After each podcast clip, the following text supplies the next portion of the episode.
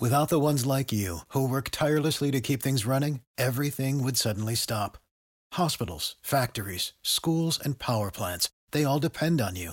No matter the weather, emergency, or time of day, you're the ones who get it done. At Grainger, we're here for you with professional grade industrial supplies. Count on real time product availability and fast delivery. Call clickgrainger.com or just stop by. Grainger for the ones who get it done.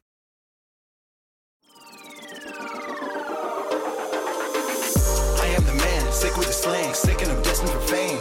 Do for the fam, not for the gram, stunting you're destined for pain. I do not front, I do not scam, put some respect on my name. Sick like click and I bang, y'all gon' remember the name. Y'all gon' remember the name. What's up, ladies and gentlemen, boys and girls around the world? I would like to welcome you back to another episode of Real Talk with Zuby. On today's podcast, we have got a special guest. He is a kickboxer, he is a philanthropist, and all around nice guy. Welcome, Andrew Tate. I, I really like that introduction. Thank you very much. I am definitely all three of those things. Fantastic, man. How are you doing? I'm good, bro. I'm good. I mean, I just finished the gym. I look, obviously, I look a mess, but I just, I just, uh, I'm not in fight shape or nothing, but I just go down there to get punched in the face and get reminded of how fast I used to be. So, uh, you know, but I, I considering I haven't trained competitively for three years, I still got it. Oh yeah, man. Yeah. Tricky, man. I'm still tricky. I'm not easy to beat up or nothing. I'm still dropping people. I just get tired.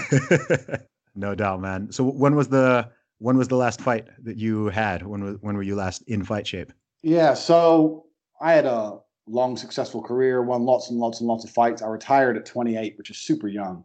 Yeah. But um, I retired at 28, and then I had a comeback fight when I was 30, and I was beating the guy's ass, and I got poked in the eye with the lace of his glove, Ow. And I, I had to. They waved the fight off because I couldn't see, so that went down as a knockout, which pissed me off because he didn't knock me out. I was standing, I was whooping him, so I haven't been able to sleep properly since that day. That was about two years ago. So Oh wow. It's on my Wikipedia, TKO, and all this. Oh, like, I know. I'm like, no. So, Yeah, um, you, you know what really happened. Yeah, well, you know, but then also it's the fight games. I mean, like, it's, it's how it is. So I'm thinking of making a comeback March 11th. I was offered a fight in Romania and I got really nervous. In fact, I wouldn't say nervous. I got, I, it's a scary thing to do fighting. And mm. ev- everyone who doesn't fight imagines it to be scary, but you don't know how actually scary it is when you're sitting backstage and it's your turn next. Yeah. I mean, you're just sitting there waiting. It's like waiting to go to die, man. It's like waiting to Oh, go wow. to gladiator pit. Okay. Well, tell us a little bit how you how you got into it, man. Let's let's take it back. How did you get into fighting?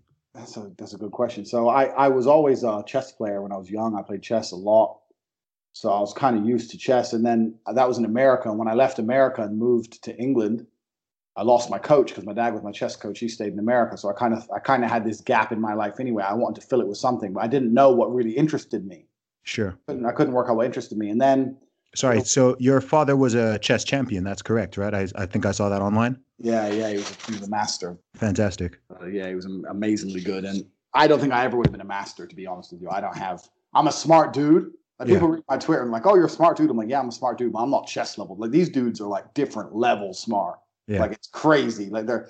I think a lot of them are like semi-autistic, and the way they can look at a board and how can you even calculate that far in advance? It's, it's insane. You know. Yeah, it's it's a different kind of genius, isn't it? Like you get people who are, I mean, you get people who are geniuses in different things, right? So A- some people are just playing piano or playing guitar or playing chess or Yeah. whatever, and they're just you can practice, you can practice, but some people it's just I I'm just not gonna. Absolutely. you not were made to. They're, yeah, just born, you were they're just born with something, and that's just how it is. And I, I don't. I, I was good at chess. I still play chess, but I don't think I was ever good enough for that. And then um, so I always had this gap, and I wanted to find something to fill it with. And by coincidence, I got in a fight at school. There was a foreign exchange student, some African kid from Hmm. Sudan or something. He was like six foot six. Dude was Okay. huge. Yeah. I was tired. I was still young, so I was a lot smaller. But we got in a big argument in the classroom. We ended up fighting after school.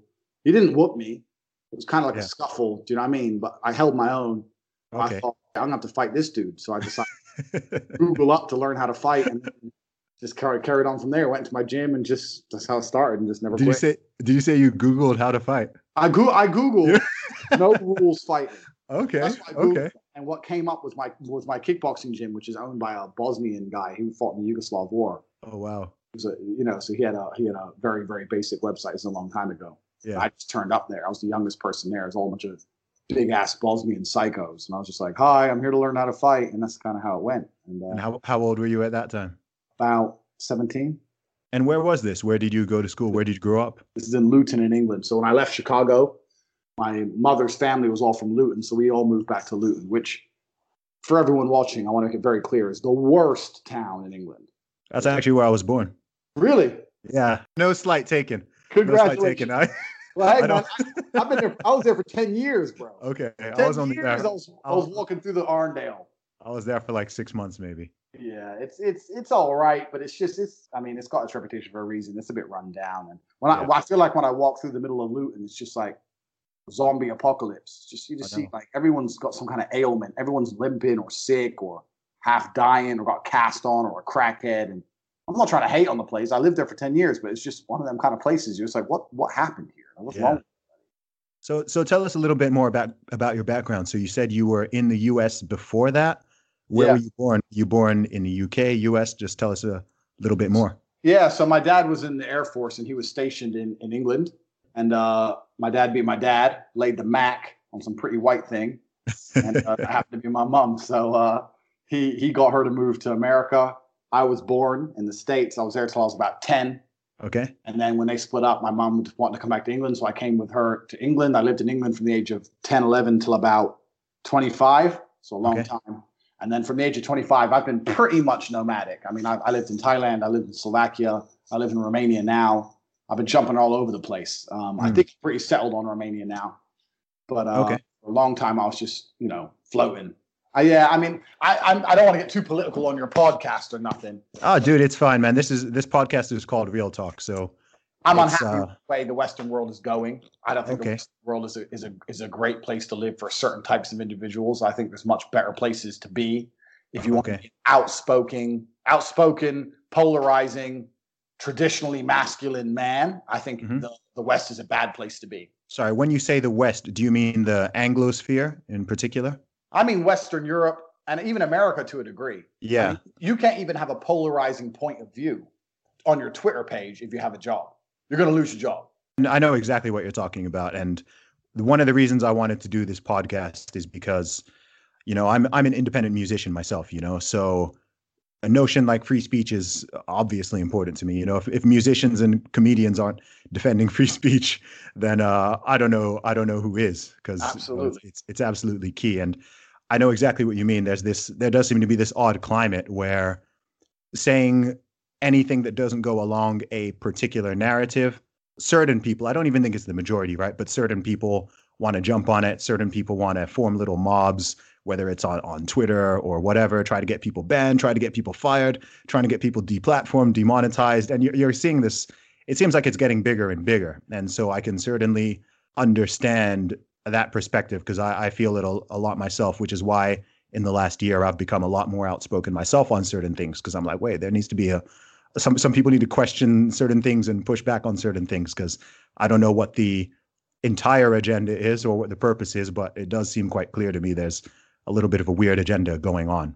Oh, absolutely. There's a there's there's huge. It's undeniable. There's a huge agenda going on, Mm, and the fact that you know, like you said, it's small mobs of people which will make full-grown men lose their jobs for having an opinion outside of anything other than just signing up to the the feminist garbage, toxic masculinity.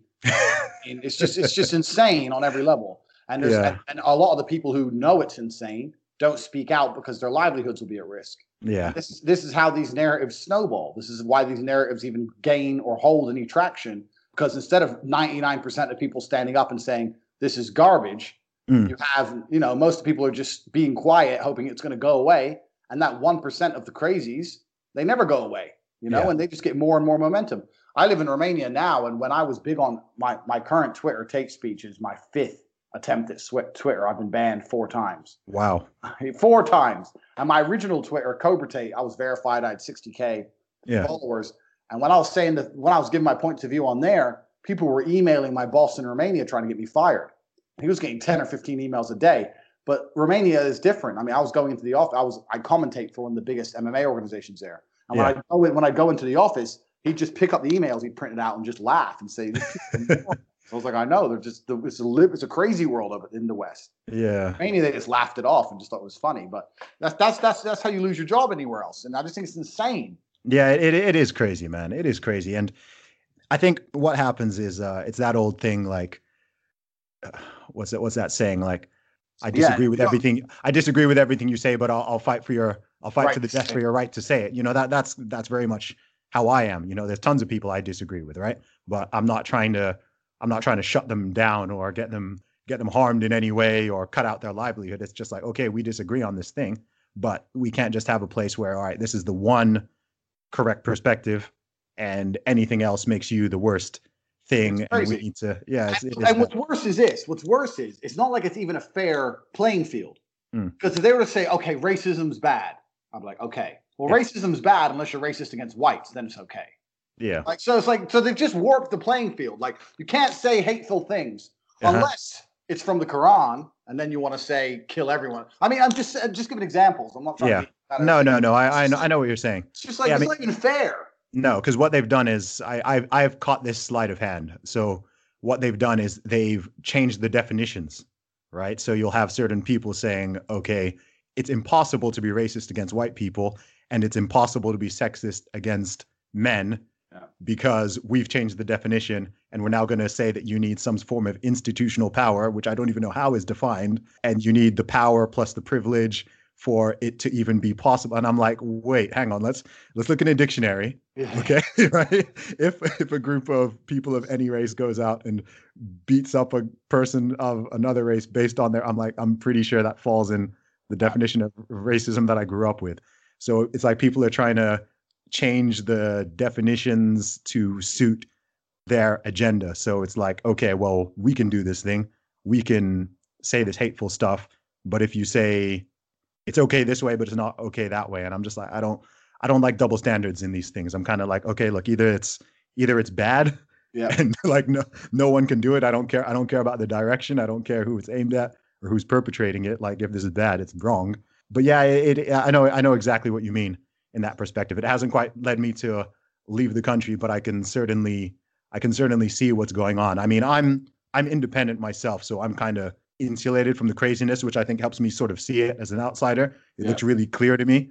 Whereas sometimes I'll have these conversations with other people and they're like, "Oh, you're you're overblowing it or it's not that bad or it's and I'm kind of like, I don't think you're quite seeing Yep. what's going on. Like it's a it's a creeping it's a creeping thing. So it's like okay it might not affect you now but in 5 years your very normal opinion right someone is going to want to classify that As as, As hate. yes yeah someone's going to want to classify that Yeah. as, as hate speech or or offensive like they're all they're of course they're going to start with the people who are on the fringes right they're going to start with the people who are more outlandish and who people might hesitate to defend Yep. but then they're going to just close in, close in, close in, close in. And you're seeing it happening. You know, you can have people who are literally politically classical liberals or libertarians or standard conservatives or whatever. And you've got people trying to brand them as Yeah. far right or Nazi or some kind of phobe or some kind of it, it is just like, wait, hang on, like what's what's going on here, man? Like people need to people need to push back against this because it's not healthy. It's not healthy and it's weird. Absolutely. And I guess I could have been more of a patriot and I could have gone down the Tommy Robinson route, but like I know Tommy very well and I Okay. I look I, I look at him, man, he's he's he's fighting a losing war. They're throwing him in jail for no reason. They're deplatforming him everywhere. He can't even have a bank account. Like and the people he's trying to save, I mean, he's trying to save the UK in many different ways, just you know, just trying to enforce basic things like the Brexit we voted for. You Mm. know, like the basic things. And and they've screwed up his life on so many levels. And the people he's trying to save don't respect him. He walks down the street, half the people think he's a terrible, horrible man for saying that, you know, we should protect ourselves from extremists and make sure we actually do Brexit. So I was just like, you know what? I'm not I'm not selfless enough to go down that war. I'm just gonna Sure. leave. I Yeah. literally just bailed. I was like, I'm gonna go somewhere where there's common sense. And he's from he's from your hometown, right? He's from Luton, yeah, yeah. Yeah, of course, man. Yeah. Um. So, at what point made what point did you just think, you know what, this stuff is this stuff is going too far? Well, I got I got hit with a Me Too case, bro. Oh, So this this was no, in fact, it wasn't a Me Too case. I say Wh- Me Too. I saw. Is this the Big Brother thing? Yeah, th- no, no, no, no. That's Or something oh no, oh that's something else. Okay, so I, I did see. Yeah, I, I don't watch Big Brother myself, but I I saw something yeah. on that about. Yeah, I don't know if you want. I don't know if you want to No, no, explain no. that to That's a video of, of me and my ex girlfriend. She came out afterwards and said it was all fake for TV. You can Google it up and say, if you type in Andrew Tate's girlfriend reacts or something, she came forward and said that that was fake. But before that, I had a girl lie and say I hit her when I didn't. And even though I had not, even though there was literally nine witnesses in the room when she said it took place, Mm. and even though all nine of those witnesses went to the police station and gave a statement in my defense, and even though I had text messages prove she was lying, it was still a two-year bail process. Oh, two years. They took my phones and laptops. They kept me on bail for two entire years with all that evidence I had against her word. And, Yeah. and I was sitting there with police officers saying, "How can you not detect this is clearly a fallacy?" She texts me. I owed her. I owed her money. It's a really long story, but she was working for me. I owed her a bit of money. She was acting like an idiot. I fired her. I wouldn't pay her two hundred and something pounds. Small money. Okay. She went to the police and lied. I was like, You have a text message here saying, if you don't pay me, I'm going to ruin your life. This is two days before she came to see you. Like, I have nine witnesses saying that she made it up who was there at the time. Like, Mhm. how can you even? You're a detective. You can't detect the clear motive here is revenge. You haven't worked Yeah. this out. And they're sitting there going, Oh, well, we have to investigate Mr. Tate. We no, no, no. Put me in a cell for 18 hours while they raided my apartment, took every phone, every laptop, went through my entire life. And then when they went through my phone, found new crimes to charge me with. Oh, you were making a phone while driving. Brought me and interviewed for me about that. They found a whole bunch of new stuff in my phone and tried to charge me. I ended up with nine court cases, all based good on a lie. Based on a lie. And when I finally beat all of these court cases, I was 60 grand down in legal fees. So I already lost 60K, even though I'm completely innocent. And I Mm. sat there and thought, at any point in my in the upcoming future, even without evidence, a female can go to the police and lie about me. And if Mm. I I may be unfortunate, maybe it's just me and her in a room, then I'm totally screwed. Because Mm. look at all the evidence I had, and it still took that long to beat it. Imagine it was just my word against hers. I'd be in jail. I'm a big kickboxer with a big mouth. For Yeah. sure, for sure he's guilty. That's what the Yeah. police are thinking. This guy, he's guilty. So literally, I thought I can't live under this system. I, I can't exist under this system. I'm gonna have to start shutting up. I'm gonna have to be careful how I live, careful of what I say, never be alone with a chick ever. Like I can't live this way. I'm out of here. I literally Yeah. said, Tristan, I'm leaving. We packed. We just left. It's, it's crazy. And and I say this story to so many guys, and they're all like, yeah, yeah. And I'm like, bro, if I, I've told of the 20 dudes I've told, I guarantee it's gonna happen to at least two of them. It's getting Mm. out of control now. You know, and it's like you got you got to protect yourself in the West. You can't even breathe here anymore. You can't say nothing. You can't do nothing. When I come back, because I'm in England at the moment, I literally feel that way. Cameras everywhere. Careful what you tweet. Careful what you say. Careful who you're with. It's just like I, I just like I just like being in Romania where everything's common sense, man. It's just like if a police if a girl were to go to the police and say, "The world champion kickboxer hit me," they'd be like, "Where?" Oh, um, well, he didn't leave a mark. They'd be like, "All right, okay, get out. Stop wasting our time." You know what I mean? Like that'd be the end of the case. Like, Yeah. It's insane. It's just I don't know. This whole place is insane, and it's going down. It's going downhill because the whole agenda is to feminize men. That's the whole agenda. And the problem with that is you're left with no warriors. When you're left with no warriors, your whole civilization's overrun, Yeah. and that's what's going to happen in the long term. So Yeah, well, it's weird. I mean, I, I often make the joke. It's a, it's one of those. It's like a half joke because I don't want this, but sometimes I'm like, this place needs a war. I, I hate war. I don't want any kind of war to to break out. Certainly not anywhere near where I'm living or where my family is. But when you just see some of the stuff that people are complaining about or getting divided over, I'm just kind of, you know what? Maybe you'd appreciate men, you know, around the time of I don't know, First World War, Second World War. Some I think I think people appreciated men, right? I think it was a hard, I think it was kind of hard to to be in a society and be like, oh yeah, men are this, men. are-" It's like no, like you're they're literally defending your life right now. Yeah. And I don't know if it's been so long, like it's been that whole generation Yep. with peace, fortunately. Yeah. But as a result of that peace, it's almost like you've got this idea that okay, like we don't we don't need masculinity now bad. You know, masculinity is now toxic. it's we don't-. Men men men are bad. You know, all men are this. All, and it's kind of like, wait, hang on a second, right? Like just because a handful of guys, like zero point whatever zero point zero five percent of guys have done this bad thing or whatever, it's like people are trying to paint this general idea that that's what masculinity is. So masculinity is now a bad thing, or we need to raise boys more like girls, or we need to do this. Or yeah, and it's it's kind of like I mean, you must have seen that.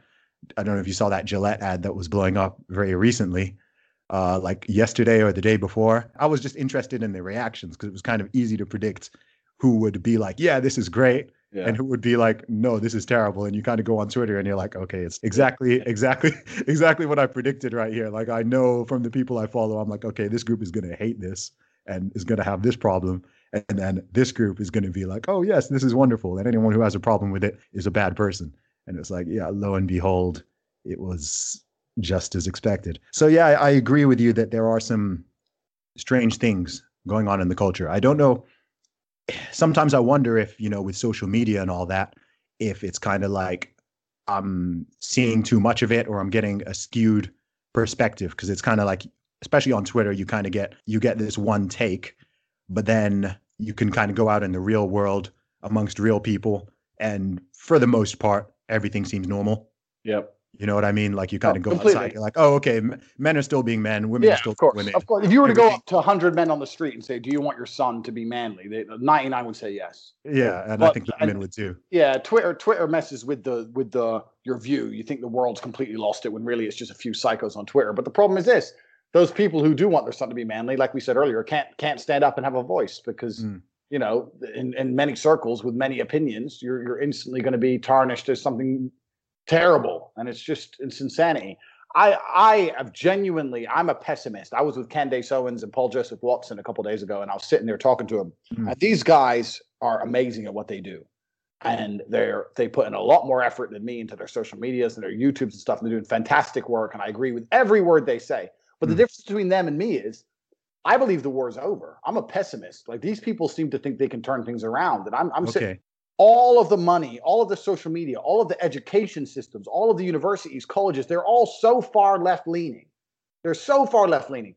And Mm. I'm thinking like in, in in Western Europe, we don't have a single leader who's remotely even anything, not even center. They're even the conservatives are left.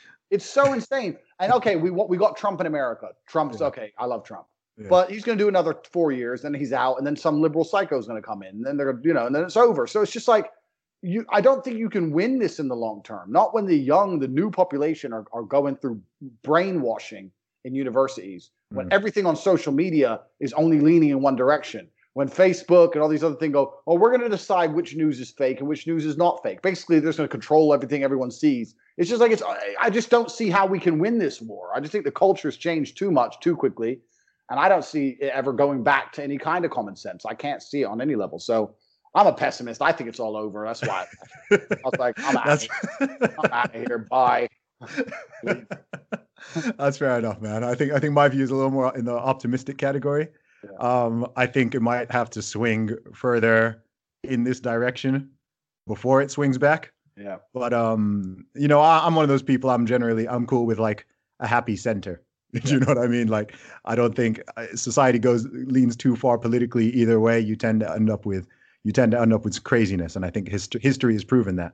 So, but yeah, it's like things get to a certain level where you're kind of like, wait, what's? I used to talk maybe four or five years ago. Some of the stuff I used to talk about, you know, in private with my friends, and I'm like, wait, just give it some time. Like this is going to start happening, or this is going to start happening. People are like, oh, Zuby, you're being, you're being like silly. You're, and I, and then lo and behold, lots of the stuff I was saying actually started coming to light Yeah. Yeah. Yeah. right where you've got um you know you where you where you've literally got you know biological men in sports Yep. saying they're women and then going and beating up or winning, winning championships That's winning my race, future, man. That's win- what I'm doing. winning That's why I'm the, training again. the, the, the thing is like there's and there's no according to certain people's own rules there's no reason why you can't do that that's the thing it's like yeah that. Don't be a bigot. yeah I didn't know I was going on a bigoted podcast. If I knew this in advance, oh my I'll go days left. Like, look at the Yeah. size of his hand. I'm gonna get that little female face. I'm just like Listen, Yeah, I mean, in a weird way, I think it's kind of good because because I think it I think it will like if it gets to a certain level, this will have to prove the point, Yeah. right? Like this will have to prove the point. If Usain Bolt has retired and then he comes back two years later. And he just starts crushing all the female records, and according again according to the rules you have laid out, Yeah. you can't even complain about this. Yeah. I'm like, if that happens on a scale, surely the average person will be like, you know what, maybe maybe this has gone a little a little too far. Well, this So maybe that's what it'll take. I don't know. But this is the thing: the average people already know it's gone too far, but somehow these people in charge are so connected to the to the agenda. It's it's it's insane. I don't know how all these people who are connected to this insanity agenda always end up in positions of power. It can't be a coincidence. But anyone with a brain knows it's garbage. I I comment on the differences between the sexes a lot because I'm openly sexist. I'm sexist. I don't. oh, I'm sexist, bro. okay. Because because because I'm a, because I'm a, This this is the most honest. I'm a sexist. this is the most honest person. I've Arrest me. Ooh, in I know I'm in England right now. In Oh Romania, everyone's sexist. But Oh anyway, the point is, I'm a realist, and if you're a realist and you and you understand that you work purely in a realm of reality, then you're going to end up being a little bit sexist. Like men are, we're bigger, we're stronger. You know, we can swim further, we can run faster, we're taller. The smartest people in the world are men. I'm not saying women are stupid. I'm saying if you take the t- the hundred smartest people in the world, they're all men. Just in general, we're physically superior. I like to use that word superior because it pisses off the feminists. It annoys them. I don't say physically bigger. I say superior. We're physically superior to females, which we are. And then there's a whole bunch of stuff that, like, I don't know if you ever knew about Venus and Serena Williams playing a male player. Did you know about that? Yeah, when the guy who literally drank a couple of beers. Yeah, he drank some beers at lunch. sets. 201 in the world. He wasn't even like a top 100 player, and he Yeah. smoked them. Yeah. And I mean, I mean, there's a reason you separate male and female sports. I mean, if you Yeah. can't, if someone can't accept that basic premise, then Then they're mentally I'm, deranged. I'm not sure what world that they that they live in. They're mentally deranged, and I and I encourage any female who disagrees with me to fight me. If you're, I absolutely encourage it. If you know so much, and my physical male attributes are not a benefit to me, then let's throw down. You and me right now. Let's let's work this out old fashioned way. And I guarantee when you wake up, you're going to change your mind. It's insane. Another reason, another thing is though, there's a whole bunch of stuff that men and women should be equal at that men are just better at. Formula One drivers, like they need to be as small as possible. The lighter they are, the better. Women are lighter than men. There's not a single female up there. Why? What? What? I, I can understand the tennis because men are physically superior, but there's no well, there's no physical attribute to driving or chess. Where's all the female grandmasters? Where are you all? I don't know. I mean, I'm, I'm the reason I'm sexist is not because I'm a horrible person. It's just because I just go through, I just go through life and I look at all the exceptional people doing the real exceptional things, and there's always a dude. It's just like, well, you know, I mean, I don't know. Uh, most women I know can't even park. Show me a dude who can't park. Every dude can park. it's true. Well, oh, I know I'm a sexist. This, this, ooh, but this, no, no, no. I just, I just the think it's funny. You know who loves me being a sexist the most? Women. Women. Of course, of course. Of When I sit there and say, listen, you're beautiful, but you ain't driving me in no car. Why? Because you can't drive. Yeah, I can. Well, yeah, you can you can move the car, but you can't drive. So just get out of the way. Let the man do it. They love that. oh boy. You know, so you know, I'm I'm openly sexist. People think if you're sexist that you're not going to end up with girls. It's, I Oh mean, gosh, it's probably the flipping opposite. Absolutely, I don't have that problem. I can assure you. you know, and I'm openly sexist at every single point in my life. I was, I, I, because I've never had a woman. I've never had a woman come along and prove me wrong. This is open invitation to any chick out there who thinks she can do more push-ups. Let's go. Okay, well, th- well, this is this is a this is a podcast is an open forum by definition. So if anyone wants to uh, take Andrew up on that Yep. uh, offer, Yep. or or offer some counterpoints, even, I'm I'm happy to talk to the complete opposite side. I'm happy to talk to every end of the spectrum of this conversation. So hit me up. We'll get you on the podcast as well. That's right. Do it. Yeah. Get a feminist on here. I'd love to do a podcast with a I, feminist. I'm I'm oh, I'm happy to arrange it if they want to jump on this and I don't block people. I don't Let's I, do it. I, I accept different if someone wants to come on to here and tell me why communism is the best system and why we all should be radical feminists, then come on and we will we will discuss I know. The thing is, I know I can deprogram a feminist. I Hmm. know. The reason the thing the reason feminists are feminists is because if you look at their husbands, it's always some little weak ass, and they've never experienced a real man. So I know that what I have in my pants can fix her. She just needs to come hang with the G. Don't worry about it, baby. Yeah, you're right. Men are trash. I get it. Come spend the night with Big Daddy Tate, and you're gonna wake up different. Oh, it is. I've got the cure right here. Oh man. This is funny. This is so funny. What I love about this podcast, I've only done a few episodes so far, but each of them has been so different, and I love it. like... I say that openly to feminists. I was in I was in I was in Los Angeles, bro. I was in LA. Okay. And uh, uh, I didn't like LA at all. I don't know if you've been. Super I haven't. No, super overrated, man. It's the wor- one of the worst cities I've been. It's just full of crackheads. It's really run down. Terrible place. So I'm sitting there in my thousand dollar a night hotel, bored. Thought, you know what? I'm gonna go on Tinder. So I go on Tinder. I'm scrolling through. I mean, I live in Romania. Romania is Mhm. the land of bad, bad chicks. You know. So I'm scrolling through all these basic American chicks with their American girls can't dress either. They all got like cowboy boots on, crap, crap fashion. And I've got strict, stringent, you know, standards. Right. So I'm scrolling through. Anyway, I see some girl, no Trump supporters. So I'm like, all right, let me talk to her. Like, Invitation. yeah. So I'm like, I, I go on there and start saying, look, we're going to build the wall. Start, I start letting her know we're going to build the wall. You, you can hate all you want. You're going to hate from inside a wall. So I start letting her know. Anyway, she ends up wanting to meet me. She goes, let's Gosh. meet and talk about it. So I went to this coffee place. I sat down for two hours telling her how stupid she was and how wrong she was about her entire point of view. She was fully communist left, fully psycho anti Trump. Okay. I insulted her. After about an hour and a half, she's like, I don't want to talk about this anymore. Let's talk about something else. I was like, no, I came here to tell you about Trump. I'll let you know we're building the wall. I didn't come here to talk about nothing else. Anyway, she goes, well, I don't want to talk about it. I was like, all right, then bye. And I got up and I left. That girl hit me up for about three weeks afterwards. Are you free today? Hey, how are you? All I did was tell her she was an idiot and Trump's going to build the wall. And I've never had a chick so thirsty, so desperate to get some of Big Daddy Tate. It's probably Check- refreshing to be fair. Well, you know, she wasn't hot enough, so whatever. you know, I, I let her know about Trump, but I ain't going any further. Like, you got to be at least a nine. You know, you, you were a six. Sixes get tap water. You're like I even, you're like I Oh, even bought you that Coke. But, you know, I was, I was kind. okay, so all right, let me let me recenter. Let me recenter the conversation. here. what do you uh what do you think is the what do you think is the agenda? Like we we both used the term the agenda. What do you what do you think it is? What do you think? I know is? what the agenda is. Okay. The agenda is as follows I've been to 72 countries, and I have seen a correlation between the wealth of a country and how weak the men are. The richer the country, the weaker the men. So I used to think, oh, rich countries make weak men. Hmm. But now I've flipped it. I think weak men make rich countries. Okay. Here's why.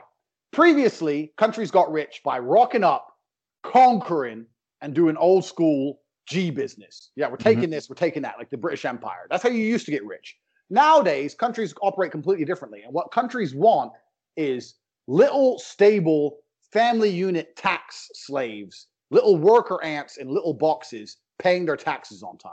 That is Okay. how you have a rich country. If you look at a country like Romania, it's poor. Now, when you go there, I, I, I promise you, friend, I know about 20 dudes with Lambos. It's full of money, but no Hmm. one pays tax. No one follows the rules. No one follows the law. Everyone's an outlaw. Everyone's mafia. So it's hard Hmm. for the country to be rich. Whereas in England, everyone pays their tax and everything on time. So, how do you ensure that you have little family units that taxes are paid on time? You do that with effeminate men.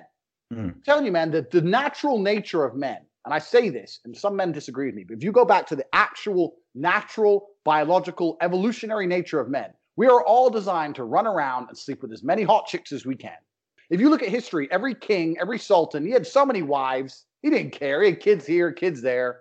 This is the, this was the nature of an alpha male for the longest period of human time. The problem with this is if you're an alpha male and you're doing this in modern society, you're having kids all over the place. You might have four baby mamas, six kids. You ain't raising them. You ain't paying for them all. The Hmm. government has to pay for them. You know, the government you're not there making sure that they're going to school, da da da. Whereas if you're an effeminate man, you're the kind of guy who will go work a job he hates to sit in a sexless marriage and raise kids who don't respect him and pay your tax on time and sit there basically suicidal because the government doesn't care about the mental health of men. They want suicidal worker drones doing jobs they can't stand, raising little brat kids, sitting with a wife who's put on too many pounds and ain't even hot anymore, but is too afraid to leave. Because if he leaves, he's going to get hit with divorce. The divorce laws are against him. They're going to take his kids away. They're going to screw his life up.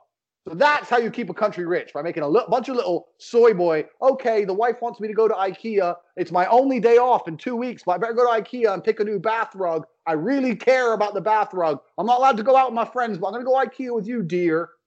haven't had a blowjob in a year. No, garbage. Real G's. We're not good for the economy. We're running all over. We're making money. We're making it behind the government's back. We're putting it in our pockets. We got a chick there, a chick there, kids here, kids there. The, the wife calls us up and goes, I need money for the kids. Like, well, you better get it from the government because last time I came around, you didn't look sexy enough, so I ain't giving you a penny. Like, that's how the G's roll. They don't want us out here. We're no good for the overall system. We're not good for the machine, bro. So they're trying to they're trying to, to take us down. I'm telling you, it's the reality. I'm telling you. So they need little workaround, little losers to control. You can't control me. And that's why they don't want more. I think, I think I think we've gathered that one. We have I'm- gathered that one. I'm no good to any government. I'm no good to any government at all. Like this guy, we sent him X amount of letters. He still won't pay his tax. What is wrong with him? It's like I ain't giving you a lick. I'll just move. Why? You're giving nobody nothing. My money. Oh man. Oh man. That's how it is. Okay. Wow. That's my. That's what the agenda is. That's the agenda. Okay. A slightly different theory. You know, I, I'd never thought of it from a, I'd never thought of it directly along those lines. Because I, I think that there seems to be an attack. Because you mentioned the the family units, and I I think that there seems to be a little bit of an attack on the family unit as well. This is what I that's what I'm seeing. I I, I think like the, there's an attack on the traditional family Well, that's where it starts. Mm. Because wh- what what is a country? A country is the people. So Mm. you know, like a family is a- okay. I know this is a stupid thing to say. A family is a country. Basically, you have to break up and distort the the basic relationships between people on a micro level but if you can do it on a macro level. Mm. So they want to distort the basic relationships between males and females. Oh, I agree with that. The most basic biology. Mm. Big, strong man likes lots of chicks. Normal. But no, that's seen as bad, misogynist. You're an evil person. If I come on here and tell you that I'm a big, strong man and I sleep with different women every week, How dare you? I'm, I'm going to be, yeah, I'm going to be looked at like I'm evil. The only reason you exist, my friend, the only reason I exist, the only reason anyone who's listening to this even exists is because at some point in history, a man had sex with a woman. Heterosexuality is the only reason that the earth is even populated. Now, if I was to come on as a gay guy and say I have sex with men all the time, that's progressive. That's great. But if I'm a man who wants to have heterosexual sex, that's looked at as bad, and I'm evil somehow. Hmm. It's it's it's the creation of life. It's the most basic human instinct. It's it's absolutely insane. And they're like, oh, you you must be you have sex with different women. You must be a rapist. No, they just like me because I'm charming. Garbage, garbage, man. It's, it's, they they start with the basic interactions between men and women. Screw the family up, and then you screw communities up, and then you screw Yeah. countries up. I've never thought of it so much from a an economic wealth perspective. Yep. My my theory, someone can call it a conspiracy theory if you want. I think it's more about um one control and two it seems like depopulation. I literally just found out today that the birth rate in every single European country, I Yep, believe, yep, is neg is negative. Like every si- I knew I knew it was for some of them. I didn't realize every single Yep. country was negative. I was like, whoa, that's kind of nuts. Well, we're being replaced, and we're being replaced. That's kind of nuts. Yeah, we're being replaced. We're being replaced by people who who don't have the same issues we have. They don't have the same socio-economical issues we have. If you're Mm. if you're a big G in the Congo and you got a nice car and a big house, I guarantee you got more than one chick, and I guarantee you got a bunch of kids. Like these people are are are, are sticking to the traditional values of of how men and women interact, and that's why their populations are exploding. And we're doing the absolute opposite, and our populations are shrinking. And Yeah. that's why we that's why we will be replaced. This isn't even about color or race. I no, mean, no, no. you're a black dude. I'm, I'm mixed cultural. race. Yeah, my, my, I'm, I'm mixed race. My dad's black, but it's it's cultural. Absolutely. I don't care what color you are. But if your culture is completely different and your culture is coming to conquer mine, well, then I kind of feel a bit like you know upset about it. But what can we do if, if we're not even breeding properly? Like everything's falling apart. It's interesting with me because I mean, I don't know if, if you know, like my background. I mean, I was born in England, Yeah. but I actually grew up in Saudi Arabia, Wow. and my family is originally from Nigeria. Wow. So I've I've grown up with these three quite very different cultures. yeah. and it's always interesting to me because you'll you'll be in the UK and Brit, you know, Britain. There's you know these certain ideas and values and people doing things a certain way, and then the results of that, and then you know Saudi Arabia, like almost the polar opposite. But they they've got their own system, they've got their own way of doing things. People can have their own personal opinions on what they think is right and wrong, but they've got their own way of doing things. And then you know Nigeria's somewhere in the middle between those two, and you know they've got they've got their own way of doing things. And it, it's just it's fascinating to me, and it's also the speed. It's also the speed at which it changes, because you know we're we're both we're both young guys. I think we're both around the same age, but it's kind of like even in our lifetimes, even in the last ten years in particular, Yeah. it seems like a lot of this stuff has just gone like okay, like just we're just gonna nosedive. We're just gonna we're just gonna we're just gonna accelerate down this this path. And I'm kind of like, whoa, like why why is this going on? I mean, I was in university 10 years ago, Yeah. and a lot of the stuff, a lot of the narratives, a lot of the stories, even a lot of the words and terminology that people Didn't use, exist. it didn't exist. Yeah. No, it didn't exist. Like 2008, this, these terms didn't exist. You'd never hear the word, the term toxic, That's mascu- toxic masculinity or, you know, uh, This is man. all that- but this- and, and I'm kind of like, wait, what's all this man this, man that? I'm kind of like, wait, like This what's is just women getting out of check, bro. what's going on here? This is just women. This is just. I think a lot of guys in the red pill and the dating sphere have heard the idea of a of a test when your woman gets mad at you or gives you some crap for no reason just to Yeah. test you. So the entire this the entire frame has been broken. Yeah, this is just this is just a, a huge female test on the male's population. They're just waiting for dudes like me to stand up and say, "Shut up, moron." But there's not enough guys doing it. I'm the only guy left. That's why I'm out here with so many girlfriends because they love it. They get, they get all turned on because they finally met a dude who doesn't put up with their crap. You know, but every other guy out here is just putting up with crap. It's crazy. And this translates to everything, bro. Like everything is interconnected. You can translate this also. The thing that upsets me, the not upsets me. I say upset. Nothing really upsets me, but you can you can translate this this beta behavior. Instagram is the perfect example.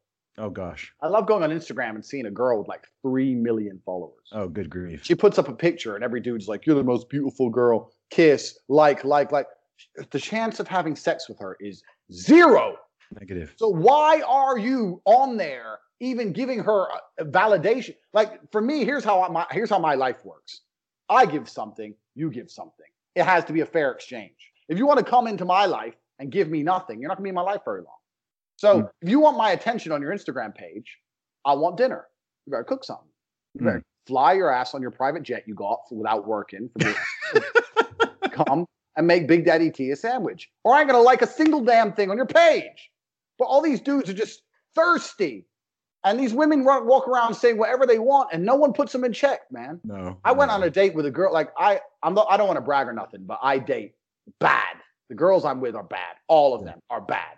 So like I've been on dates with these girls with two or three million followers. Most men don't get to date unless you're famous, whatever, whatever. But I've been on dates with these girls, and they'll sit there and they'll start talking some rubbish, and I'll be and I'll be like, sorry, you know the only reason no one's checked you yet is because you're hot. Like, what do you mean? I was like, that that's not true. That's not true on any level.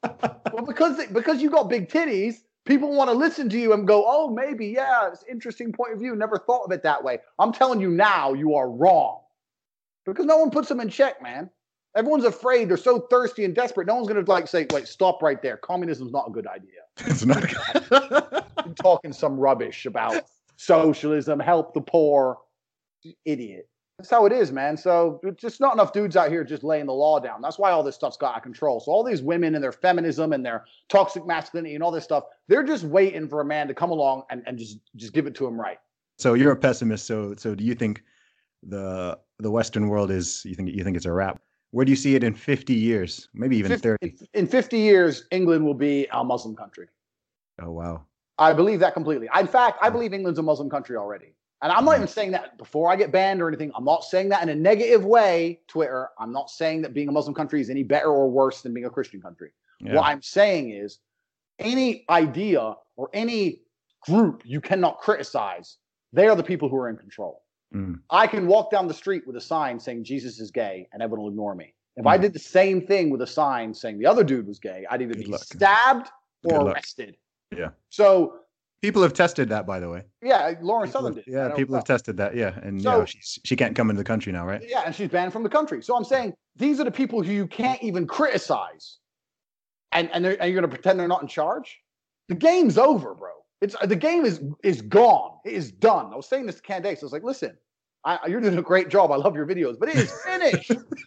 it's finished here. There's and, and this is one of the, the like I'm an atheist. And I'm an Okay. absolute atheist. But I prefer to live in countries with strong Christian tradition because at least if you have your own religion and you're you're strongly, you know, let's say Romania, which is Orthodox Christian, Yeah, yeah. they re- they resist being conquered by another religion purely on the Mhm. religious grounds. it's a no, you- bulwark. Yeah, no, you cannot build a mosque because this is an Orthodox Christian country and we build churches. Yeah. But in atheist countries, we don't care. Mm. So now there's more mosques than churches. The number one boy's name in London each year is Muhammad. You Mhm. can't criticize them. The game's over. And. I'm not even saying that in any kind of negative way whatsoever. A lot of my friends are Muslim, and they always they always send me messages. Ha ha ha! You're conquered. They're messaging me like, ha ha ha! It's ours now. And I'm Oh, just God. like, I'm like, you know what? You're right. It is. It's, it's over. I mean, I'm, I I don't see how anyone can think any different. yeah. Germany's the same, man. And it's interesting with me again. Like I said, I mean, I, I lived in Saudi Arabia for 19 years, so I often, I sometimes, again, this is like a like a half joke, but really, there's a lot of truth and a lot of jokes. I I sometimes joke that um the tolerance of the Western world could be its own downfall. Oh, absolutely. It's it's down. Yeah. So not saying like tolerance is a is a bad thing, but having lived in somewhere like Saudi Arabia and seeing how they protect their own, seeing how they protect their own values from any sort of outside outside This is forces it. or influence. tolerance tolerance is a bad thing if it's not Mhm. reciprocated. So, like, if even let's look at it in a relationship. If, if the woman is tolerant of what the man does, but the man is completely intolerant of what she does, that's an abusive relationship. True or false? So, why is the West completely and utterly tolerant of everything when the people we're being tolerant of are zero percent tolerant to our ideals? It Mm. makes no sense. It makes no sense on any level. And like I said earlier, with the thirst trap, give me something, I want something back. This is the this is the the world's gone so skewed. You can basically live your life on a very effective level with a few super simple rules. And one of them is like reciprocation. I give, I get. Cause and effect. Like these are some like the old yin and yang, the oldest, the oldest stuff. yeah. And it's like, and that's all skewed up. And I don't see why. Well, I do see why, because we're trained to hate ourselves. But people in Western nations, although I'm mixed race, I'm half black, half white. I know I look white. I, all my black family make fun of me and say, "You're white passing. You're white I, passing." I, I wouldn't I wouldn't look at you and, and think you think you look white. I think you look mixed race, but Thanks. I don't know. Maybe maybe because I'm black, I can see it. Yeah, but uh, but um yeah the, the reciprocation is all messed up so I, I it's it's just absolutely crazy and unrelatable and i don't understand why people in the west think it's important for some reason in the name of tolerance and diversity to hand over their power structures to people of a different culture like i saw white people dancing in the street when sadiq khan was elected mayor mm-hmm. and I, I said to him i said why are you happy oh tolerance when is there going to be a white christian mayor of was it Riyadh, Saudi Arabia? Riyadh? Riyadh, Riyadh. Riyadh, sorry. When is there going to be a white Christian mayor of Riyadh? Never, ever, ever. So why are we sitting here celebrating that there's a Muslim mayor of London? I don't understand why it's important. It's, um, it's, it's if it's not important, it shouldn't be a pro or a, a con. I'm just saying, why are people so desperate to give their power away to just foreign cultures and foreign ideas? And they seem to think that this is not going to result in the destruction of their original culture. Show hmm. me a show me a civilization from history that handed power over that didn't get destroyed ever. It's just it's just madness. These people are insane. And the hmm. more I talk to these people, the more I just realize that all liberalism is is is a combination of two things. It's self-hate because if you're on Twitter saying all straight white men are idiots and you're a straight white dude, Yeah. You- I was I was gonna say and, and, mo- and most likely you're one of them, yeah. So the one is, is self-hate, and two is cowardice. Mm. Because when you have an, a when you have a problem, you have two choices. You either engage the problem or you ignore the problem. Now the West has a huge problem at the moment. There's a huge problem with basically about the fact that it's been culturally decimated. Mm. And you have people who are strong enough to admit the problem and stand up against it. Who are But the they're gonna but they're they're gonna get dragged by every media, every mob, it got called every kind of ism, every Yep. kind of obia. Yeah. Every- you can't say anything. And then you have the cowards who pretend there's no problem at all. And Mm. when you're really a coward, how do you prove to the world there's not a problem? Well, you encourage it. So Mhm. if you're a liberal and I come along and say this is a problem, you go, no, it's not. I think we should do more of it. It's just cowardice. It's just little weak people who hate themselves, hiding, putting their head in the sand. It's like when you, I don't know if you've seen the movie 300, you know, got the horrible hunchback thing. Yeah, yeah, It's yeah. like, he's like, if I'm friends with the enemy, they might not kill me. They're, they're just, that's what it is. They're just hoping, really, hopefully they won't kill me. It's, just, it's insanity. And, and liberal insanity is literal insanity. I say this all the time. And when those two girls in Morocco had their heads chopped off, Oh, Like, jeez, man. It's like Oh, what, man. what, like, but but it's like, what planet are you? like, I- I'm a full grown dude, and I'm a Mhm. combative individual, and I ain't going walking around Morocco in the mountains on my own. Because no. even I know, Camping. yeah, like, come on, man. No, it's the level it can get in your brain, it can warp your whole worldview. If you're going to sit there and believe that the negative stereotypes of certain countries is purely the result of some kind of racist agenda instead of actual results, stereotypes come from somewhere at some point. No, the only reason we think women shouldn't walk alone through Morocco or Iraq is because we're all racist. It's like, what the- no. I mean, do you know? Do you know what's? But do you know what's been lost though, man? It's um, it's it's nuance, right? People don't like nuance anymore. People like to make everything black and white, Yep. good and evil, Yep. right and wrong. Yep. And so it's like either you are 100% on board with this agenda, this belief system, it's and the 20 these 20 principles. If you dissent against one of them, you know, it's like you're you're now you're now cast away, you're now ostracized. Yep. You're now either you're with us or you're against us. So you've just got this weird this weird battle where you've got, you know, very normal quite centrist people, right? It's not even like a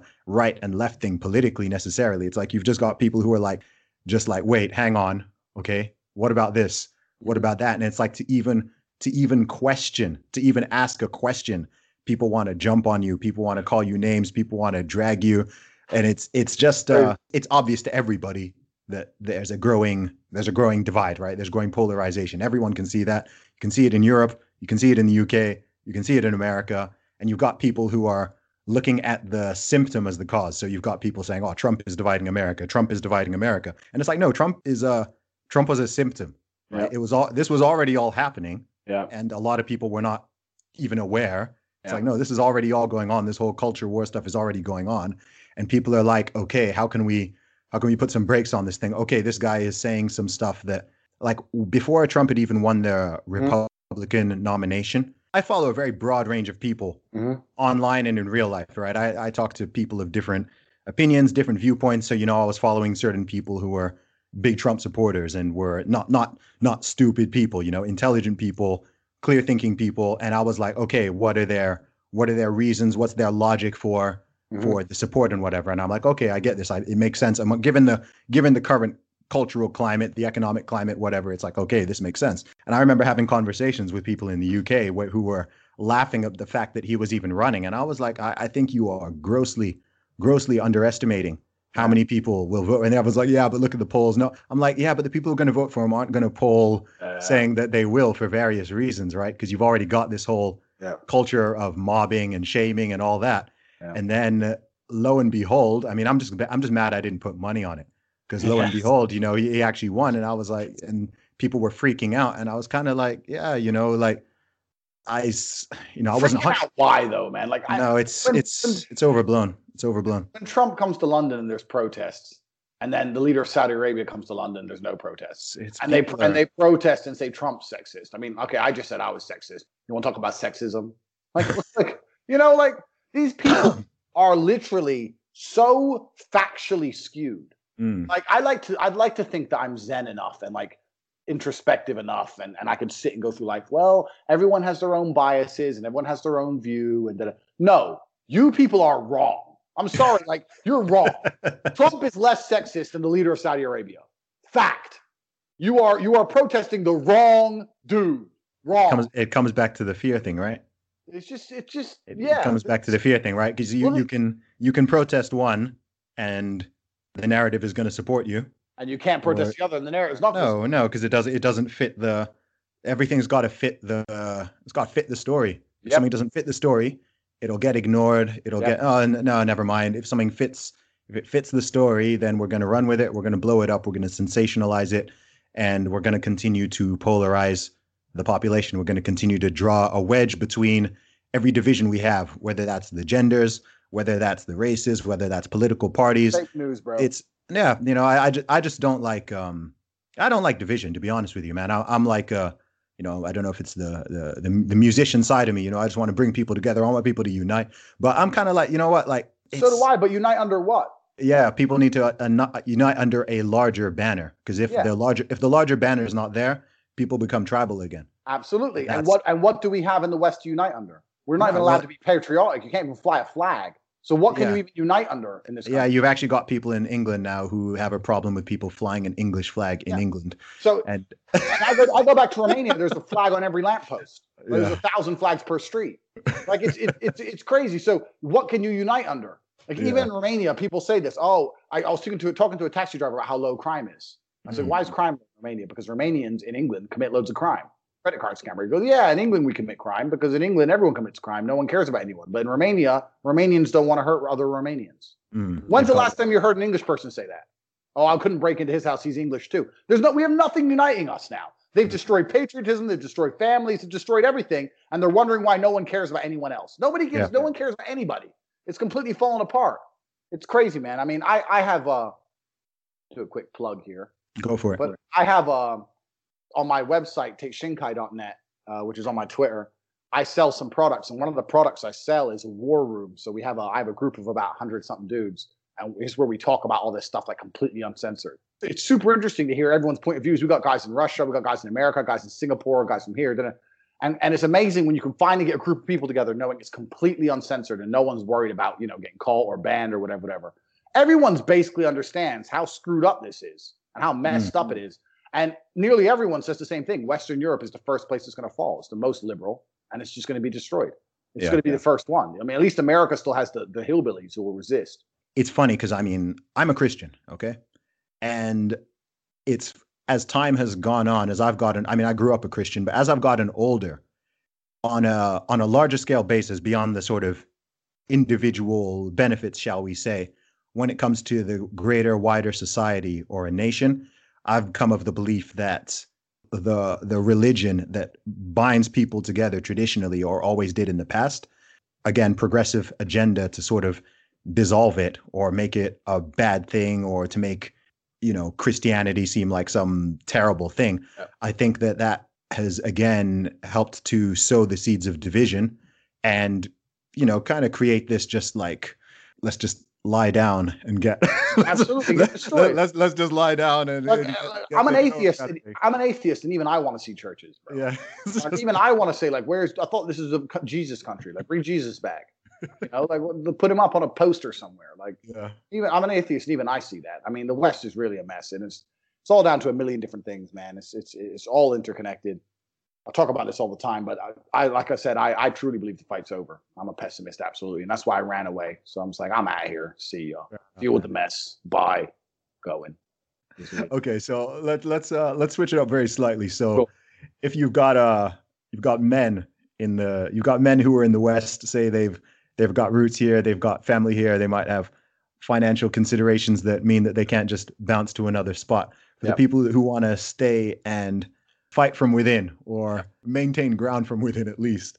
What do you uh what does it's difficult and it's, it's difficult. Like my war room guys uh, i'm telling them all i'm saying I, I give them all some advice. I say you, you guys got to get multiple passports you got to get multiple bank accounts. You got to be prepared to bail if you if you need to bail. You got to stick by what you mean you got to say you got to try and speak up any chance you get. But it's it's hard man. I even i can't i don't have the answer. I have the answer for everything. I'm a smart dude and even i'm sitting there thinking how can you genuinely make a real genuine positive effect? I don't i don't think you can because this deplatforming is the most dangerous tool they have. They Oh, take boy. your voice away. You're nobody now. Yeah. I don't know if you know like there, there were some some guys in england trying to start a yellow vest protest. Do you know this? No i don't know that. Last week there was a facebook group with like 500000 people in it for a yellow vest protest in the uk okay i didn't know that. group the group was shut down. People who started it had their facebook accounts locked out and their paypals were all locked within an hour of each other mass shutdown no more Mhm. money no more voice no more facebooks no it's gone government said nuke them now now what they're going to do what are they going to do walk around with a piece of paper and try to recruit people It's they can just mass deploy they can just deplatform you like this Mm. I, it's happened to me i've had twitter uh, pay uh, all my payment processors on my website. I've had banks tell me they're not going to do business with me anymore. I've had everything taken Mm. away because of my because of my points of view, which aren't even extreme. Because when I go to other places in the world, everyone says this. When I start the war room, everyone says everyone thinks the same as me. I'm the only dude saying it. That's the problem. So they're coming for me. let's go through some of those because um what happened what happened on on twitter yeah tell this tell this story you said you've had what five accounts what did you say And what was the re- supposed reason? I uh, see. This is the thing. They don't give me a reason. I think it's just my general tone, Mm. my general at- attitude. I had this thing when I was verified. All these liberals kept coming for me, and Okay. what I do is every time a female would come for me, instead of arguing her point, I just rate her out of ten. I just retweet her and say, "I understand you're upset, but you're a four, so who cares what fours think?" Like literally, just be straight to the numbers with each one. So that kind of upset Twitter a bit at first. But when they eventually banned me, they didn't tell me which tweet they banned me for. It's just like you're just banned. I don't Hmm. know what I did. I don't think I broke any rules specifically. I wasn't like person who's I wasn't like going after anyone or being Islamophobic or racist or anything. I was just being myself. The kind of things Yeah. I'm saying to you, just you know, being a bit overt. yeah, yeah. Yeah, they just banned me. I every time I've been banned, I've never been told why. I've never been told what tweet it was. They just Mhm. banned, just nuke me at random. So I don't know. I I I, I don't know. I'm, I, when I when I lose my Twitter, in many ways, I'm kind of happy because you can kind of forget the Twitter world exists. You can be like, you know what? I don't need that garbage. no, But you then don't need something it. always something always drags me back, and I end up back on there talking talking jive. I think I think Twi- Twitter gives you an advance warning. Yeah. I think I think it's like an advance warning system on the wider society. So if something starts taking, if a certain idea or a certain agenda starts happening on Twitter, you kind of know it's going to hit the mainstream within sort of 12 to 24 months. So it's like an early warning system. You see this weird stuff going on there, and you're like, okay, this is gonna this is gonna start coming into the universities. It's gonna start coming into the schools. They're gonna creep it in on the TV. I'm homeschooling then- my kid, bro. I'm Oh, gosh, man. Uh, yeah, I'm like I'm- sending him to school. Like I, I I've literally come home after a night out, and my brother's got some chick naked in his bed, and I see her stumbling to the bathroom, hammered. And I'm like, "Who's that?" He goes, "I don't know, some school teacher." And I'm just like, "Bro, "Is this who's raising? Is this the, the who's raising our children? Is this who's going to stand up in class and sit there and go, yeah, Trump's Hitler?" Ah, when she's naked and done a bunch of coke at the weekend. Like these people are these people aren't smart. When I was a kid, I used to think when I was a kid, I was taught to respect my elders. So I thought like, oh, teachers are smart and the police are smart. You, and then you grow up and you realize that everyone's an idiot and no one Right. has their life together. And it's like, I ain't sending my kid to some teacher. Teacher doesn't know half the things I know. And it Mm. certainly isn't going to instill in, in them the values I will instill. But I'm going to just homeschool them. I'll sit them down in front of Wikipedia, just Google something up, say, read this. Come at me later and tell me some facts. You're getting a beat down.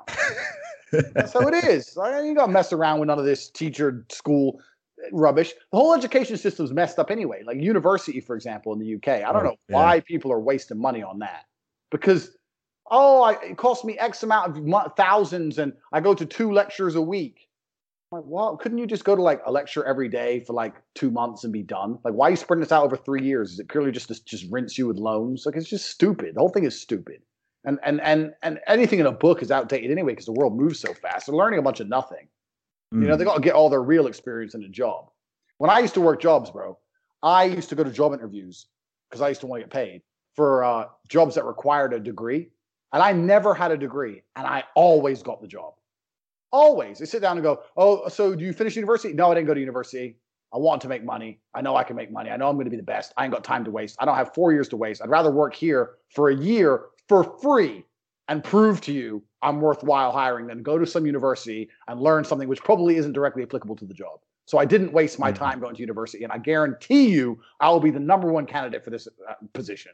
And they just Yeah. sit there like, okay, this dude's so arrogant, he must know something. no one with this much talk hasn't got some kind of backup. Okay, well, we'll give you a try, Mr. Tate. Yeah, I thought so. You know, it's garbage. Have you always been this outspoken, or was there a, a sort of tipping point in your life where sudden suddenly became, you know what, I'm just gonna. You know what it is? I've never been popular. Even when I was in school, I was always hated. I Mm, always have been the hated person, but not in a bullied way because no one picked on me. no, I was disliked. okay, Like, oh, okay. Like Tate, don't be friends with him, but then also don't don't tell him you don't want to be his friend because he's he's that guy. You know. So it's I was just like the lone. I had my brother. Me and him were still like that. I Yeah, my brother, but I was I was pretty much a lone wolf, and that's because I always said what I thought. yeah. Because I don't know. I don't know why I did that. I, I don't ever see American in me. Americans do it a little bit more. I, I don't know why I always did that. I have always been this way. And um, yeah, it's it's never made me any friends ever. I mean, I've got a bit of a following on Twitter now, and people are refreshed by it. But in the real world, my small my circle, everyone everyone says I've got a small circle. That my circle, when I say small, it's like two people. I think I saw a YouTube video on that. You said it's like your brother. Yeah, it's my brother and one Yeah. other guy sometimes. Yeah, That is it. Everyone else, they know me and I know them. Mm. That's it. Like it's not like they're not friends. We don't hang out. They don't know any of my details. It's like none of that because I don't know. My circle's just been always been infinitely small. So I've never been a popular dude, and it doesn't bother me. I've never wanted to really be liked. I don't really care all that much. Yeah. This sounds this sounds like a cheesy question, but like what makes you what makes you happy? What makes you feel fulfilled? But that could be two questions, that could be one. Yeah, it's a good question. And to be honest with you, for I think one of my biggest strengths in life is that I'm never completely 100% happy. I'm Mm. always the guy who's chasing more. I'm never content. I'm always like, okay, yeah, what three world titles? I want another one. Yeah. Like, or like, oh, I've got a Lambo. Well, I want an Aston. I've got an Aston and a Lambo. Well, I want a Bentley. Well, I got an Aston Lambo and a Bentley. Well, I want a Range Rover. Like, and I'm now I've got them all. So I Yeah. am that dude. So, uh, and a lot of like me and my brother is probably one of the biggest ways we're different. He's not that guy. Mm. Tristan is much more content and laid back than me. I'm that guy who's always like, give me more, give me more, give me more. I've always, I've always been that way. Even when I was a kid, I was always that way. And I don't know, there's I've had some events in my life, some small events which are just ingrained in me. I think it's a combination of things. I think one is that being a fighter, you you sense your own mortality more more than than other sports. Like as, if you're a normal guy living a normal life, you don't feel any different at 22 as you did to 30 Sure. as as a fighter, you feel it. You're like, wow, I'm getting old. Like I'm only 30, I'm 32 now, and you're like, I, I can't do what I did at 23. Yeah. I am getting old. And then you start to think, okay, well, in 10 more years, I'm 43. Mm. Like, you know, like, and, and you start to realize that it's not about how long you live, for me personally, it's about how long you're young for. You know, those are your best years. These are prime years. Yeah. So I'm I'm the guy who's like, I want it all. I want I want a helicopter and a boat and all these cars and loads of chicks. I want to go everywhere. I want I want this. I want that. I want that. And I've got some stuff, but there's a whole bunch of stuff I don't have. So I'm I don't know if I'm ever fulfilled. That doesn't mean I'm miserable. I'm certainly Mm. not happy. I'm a happy person Sure. because I, I don't believe in I don't believe in unhappy. Mm. I think unhappy is situational. And if you're Okay. change your situation, then you're going to change how you feel about it. I also believe that you can control your mind if you really try. Okay.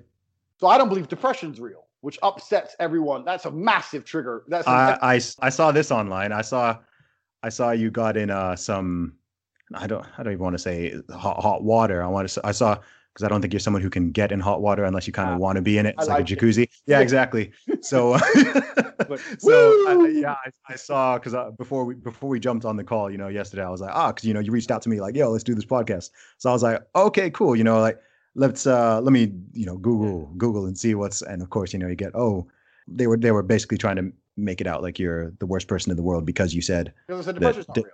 yeah. And So share your thoughts on that. Go for it. Well, there's two reasons. Firstly, I'll tell you why they so fervently re- defend it. They defend depression because depression is a cure-all for absolving responsibility. It's a general blanket term you can use and use as an excuse for anything. Why are you fat? I'm depressed. Why don't you work hard? I'm depressed. Why don't you do why don't you take care of your kids? Why aren't you responsible? I'm depressed. I'm Hmm. depressed. Boo-hoo. It's a general blanket excuse. And in the Western world, everyone's number one goal is to absolve responsibility. Even being deeply into politics is doing the same thing, absolving responsibility. of course, you're Oh, saying some, yeah. someone else. Someone else should- needs to yeah. fix this. Someone yeah. else. My life. Someone else. Someone else. So this is what everyone's out to do. So everyone's looking to absolve responsibility, and depression is a cure-all. This is why people so fervently de- defend it. Now, the reason it's not real is because I understand what feeling depressed is. I'm not saying people don't feel depressed. I'm saying depression as a disease, as it's currently taught, isn't Mhm. real. You feel depressed in situations which are depressing. That is a natural human evolutionary biological mechanism. If I went to a prison cell in solitary confinement for the next 20 years, I'd be depressed. Mhm. So, depression is real based on your situation. Depression is not a disease you catch from the sky and it alters your brain chemicals. There's nothing you can do about it. If you're feeling depressed, you need to look at your life, realize what's depressing you, and change it. So to, to, to offer the obvious pushback on that, what would you say about or to people who, in terms of, you know, what people con- constitute as success Yep. or what should make a person happy and fulfilled, people who have ticked all those boxes, Yep. but are still diagnosed or feel like they suffer with I'll you depression. What do you I'll tell think? you. I'll tell you. I'll tell you the, the reason for that as well. In fact, I'll get onto that. Okay. But if you're fa- if you're depressed and you're fat and you're lonely and you have no money and you sit there and say, I'm depressed, I don't like my life, I'm depressed, it, and you start taking pills, but you Mhm. stay fat, lonely with no money. I Mm. mean, maybe you'll feel a little bit better by altering your brain chemistry, but surely it'd be better just to not take the pills and stop being fat, find a girlfriend, and go try and start a side hustle and make some money. I mean, surely that would probably fix your overall mental health better in the whole. And that just proves that depression is a situation, it's situational. So, what about the people who are in the dream situation? Yeah. So, two things. One, we don't know the absolute inter, we don't know their lives inside out. So, there could be things they're still very unhappy with True. which we don't know. People are accustomed to take things for granted. I mean, you look at Robin Williams. You've been famous for 30 years. It doesn't matter anymore. It's not cool. You've been rich for 30 years. It doesn't matter anymore. So Mhm. they they lose grasp of what they have, and they might be focused on something else. But the main reason these people do this stuff is not because when I see this is the thing. When I said depression wasn't real, I kept getting called dangerous. Tate, you're dangerous. You're stigmatizing. You're dangerous. You're going to make people kill themselves. I say no, absolutely, I'm not the what's going to make people kill themselves is encouraging a weak mindset. What I'm telling the people is you need to strengthen your mind and push forward. What you're telling people to do is cry and collapse and give in. That's not going to help anyone. The reason a famous person kills himself is because they decide they're depressed after a drug binge. They go to a psychiatrist who gives them a whole bunch of pills which start altering their brain chemistry. Mhm. Antidepressants have never been tested over a 20 year period, ever. So none of us know how they work on, on long term. You start altering your brain chemistry in a permanently. You start going to a therapist and for three hours a day talking about everything bad that's ever happened to you ever. And everyone around you is telling you how okay it is to be depressed, how okay it is to be sad, to have no mental resilience, and to give in absolutely. After 10 years of that, I'd jump off a building. If Robin Yeah. Williams would have walked into that therapist's office and the therapist said, Bro, you're famous. Go get an 18 year old girlfriend, grow up, and get the hell out of my office. You're acting like a child. I guarantee he'd still be alive today. Instead, the therapist thought, ooh, paycheck. Okay, here's some pills, Mr. Williams. Now sit here. Tell me everything bad that's ever happened ever, and tell me why you feel crap. Let's do this every day for the next 10 years, and let's see how you feel at the end of it. It's garbage. It's garbage. Encouraging it is what's making people depressed. The reason depression rates are going up, people keep saying that it's stigmatized. It, there's no stigma against depression. Every celebrity is coming out with depression, and everyone's pretending to support them, and it's making the whole thing worse. After World War II, when everyone lost their families and everyone's homes were in rubble, who was too depressed to go to work? Nobody. It's manufactured garbage. People have been through far worse, but people have become so soft, and then we're encouraging this kind of behavior like it's somehow going to fix everything. The only thing, my friend, I'm telling you now, the only thing we have control over on this planet is our own state of mind. You can't even control your own health. You can go to the gym every day and still have a, a brain hemorrhage and die at, at random. You can have a heart attack like Bruce Lee. You don't know. You can't control the weather. You can't control anyone else. You can't control the planet. You can't control nothing. One of the only few things on this planet you can genuinely control is how you feel in your mind. If you feel depressed, the only person who's going to fix it is you. You mm-hmm. need to be sitting there waking up going, you know what? I have to conquer this. I'm not going to give in. It's down to me. And I'm going to control my own brain. You need to close your eyes, breathe in and out for an hour, and slowly generate some happiness from somewhere and resist. Hmm. Resist it. And this is the thing when I say depression isn't real, everyone starts blowing up my inbox, defending depression.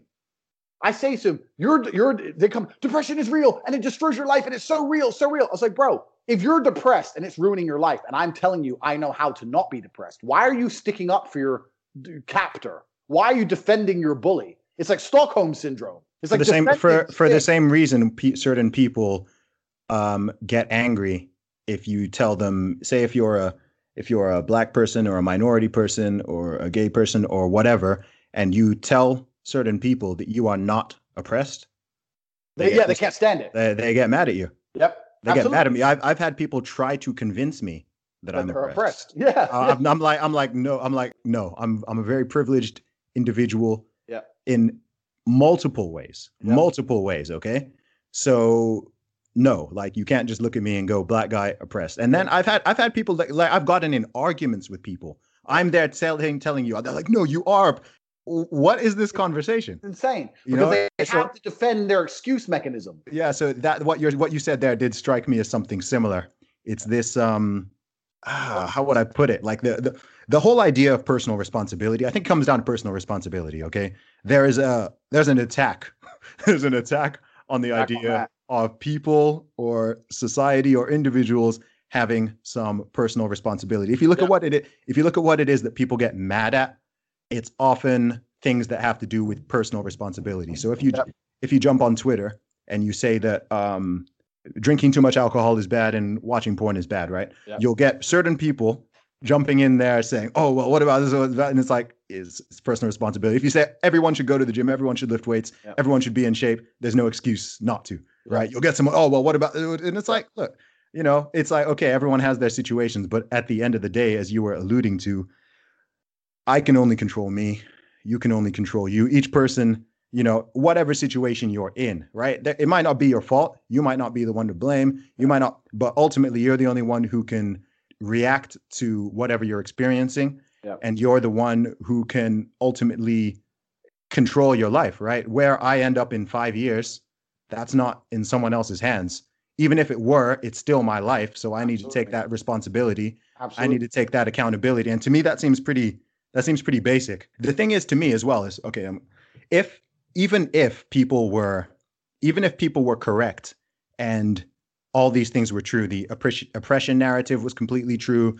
The depression narrative was complete. Even if all these things were completely true, that individual still is ultimately it's their life and they're responsible for their own life. Even Yeah, even still, Completely. despite despite all this you can say okay they're you can say they're not to blame you can say there's other factors involved Yeah. but still that person like they need to take it in their hands if you just roll over and go ah it's not it's not my It's not fault my it's not my bad it's like well your life is going to suck Absolutely. And this is why I say to the depressed people, I say, why are you sticking up for depression? Why are you I try to put it in simple terms. I say, look, imagine you live in an old house Mm-hmm. and something okay, there's two old houses and there's two families moving to two separate houses. One family believe in ghosts, one don't believe in ghosts. okay In the middle of the night, there's a bump in the night because the house is old. Some wind comes, bumps something. The family who believe in ghosts now believe they're haunted. And they're gonna they're gonna start, they're not gonna be able to sleep, and they're gonna call an exorcist, and they're gonna panic, and they're gonna start hearing other things. There's a ghost, there's a ghost. The people who don't, the person who doesn't believe in the ghost is gonna say, Oh, noise, okay, go back to sleep. So one the same situation, but the people who believe in the ailment, Mhm. they're the ones who are suffering. The people who don't believe aren't suffering. So when I say I don't believe in depression, I can't be depressed. I don't believe in it. I Yeah. can't be haunted by a ghost. I don't believe in ghosts. Mhm. So even if I were, even if terrible things were to happen to me and I were to be in a depressive state, Mhm. I would not sit and go, I've caught depression. I can't help this. I'd No. sit and go, okay, time's a healer. You got to be a man. Let's get on with things. Mhm. So I would never be the guy who's collapsed to depression because I don't Yeah. believe in it. So. I see you people sticking up for it, the first thing you need to do is stop believing in it. Yeah. Stop believing in the ghost that's destroying you. Stop. It's just, it's man, these people don't want helping because No, you I try mean- and help them and they don't like it.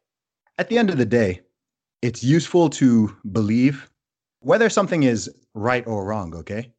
Sometimes you could argue it's useful to believe what benefits you. Okay? So even if even if someone could scientifically prove that your whole theory on this was wrong. Believing it Benefits me. insulate, insulates you, Yep. it protects you from this thing, it protects you from the harm, and ultimately it's a benefit to you. Yep. So it's one of those things where I'm like, well, even if even if someone is like, no, this guy's yeah. Is that me? okay, no, I, no, I think uh, there's like a neighbor banging. Uh-huh. Okay, yeah, so we might need to uh, might need to might need to to bring it down. Yeah. Okay, man. Anyway, it's uh we we've run for like just over an hour, so uh, I think we'll we'll have to wind it up anyway. Like in the future, man, it would be great to do an, another podcast in the future, but we'll we'll put this one out there. Yeah, man. All right, bro. No worries, man. Thank you very much, Andrew Tate. Where can people find you? Wicked. Uh, I am on Twitter at Tate Speech, T A T E S P E C H. That's a play of hate speech, as you probably have guessed. I am on Instagram at Cobra Tate, C O B R A T A T E. And I'm on YouTube also at Tate Speech. So try and follow one of them. Nice one, bro. I appreciate you jumping on the podcast. Thanks, brother. Have a good one, man. Peace. Bye. You know how to book flights and hotels. All you're missing is a tool to plan the travel experiences you'll have once you arrive. That's why you need Viator. Book guided tours, excursions, and more in one place. There are over 300,000 travel experiences to choose from, so you can find something for everyone. And Viator offers free cancellation and 24 7 customer support for worry free travel. Download the Viator app now and use code Viator10 for 10% off your first booking in the app. Find travel experiences for you. Do more with Viator. For the ones who work hard to ensure their crew can always go the extra mile, and the ones who get in early so everyone can go home on time, there's Grainger, offering professional grade supplies backed by product experts so you can quickly and easily find what you need. Plus, you can count on access to a committed team ready to go the extra mile for you. Call, clickgrainger.com, or just stop by. Grainger, for the ones who get it done.